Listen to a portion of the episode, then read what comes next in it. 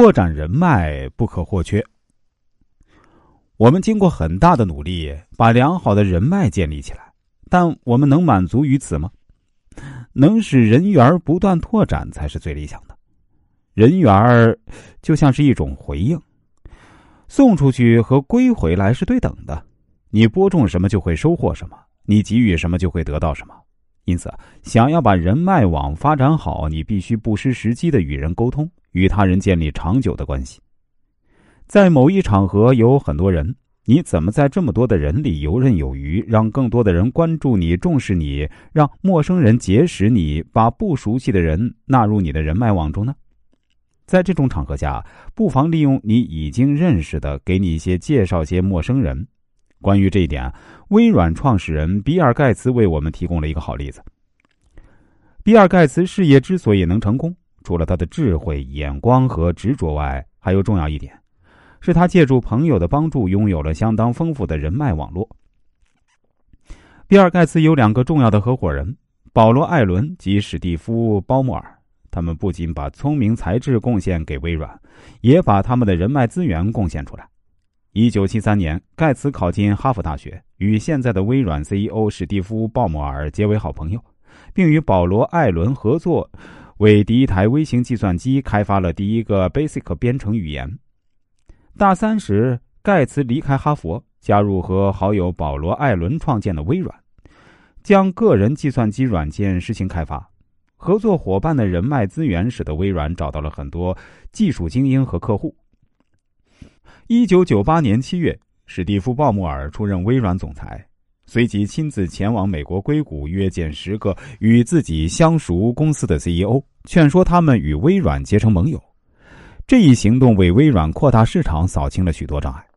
可见，在我们给别人介绍自己的朋友时呢，也要好好学习一下利用朋友拓展人脉的方法。一般人不会主动把自己的朋友介绍给别人，尤其是在大家都很忙的时候。所以啊，想认识谁就要主动寻找渠道。比如啊，当朋友与别人交谈时，你主动走上前给自己的朋友打招呼，说几句话。这样他会主动介绍一下谁在与他说话。如果没有介绍，你可以冒昧的问一句：“这位是？”他告诉你后，你与对方搭上话，只是不要过多的交谈，否则对方也会认为你不礼貌。简单说两句之后起身告辞，或再加上一句：“回头我们再续，你们先聊吧。”如果去的场合是某人举办的活动，你可以主动让主人引荐几位朋友。如果人不太多，可以让主人向大家介绍你这人如何，然后你就可以与任何一位聊天。其他人因为你与主人关系亲密，也会很高兴结交你。即使你与主人关系一般，但你是他请来的，也会满足你的这个要求。但你必须主动提出来，而且要把握时机。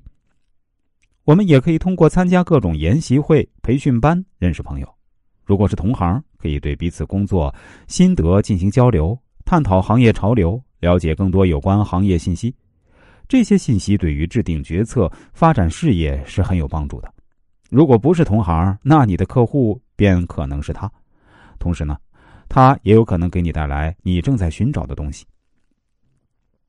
我们还要对公司内外各种聚会积极参与，不仅是公司，自家亲戚朋友聚会也要参加，不要嫌麻烦。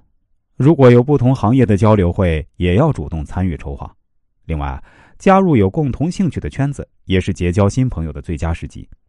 当然，我们要学会在适当的场合和适当的时机拓展人脉网。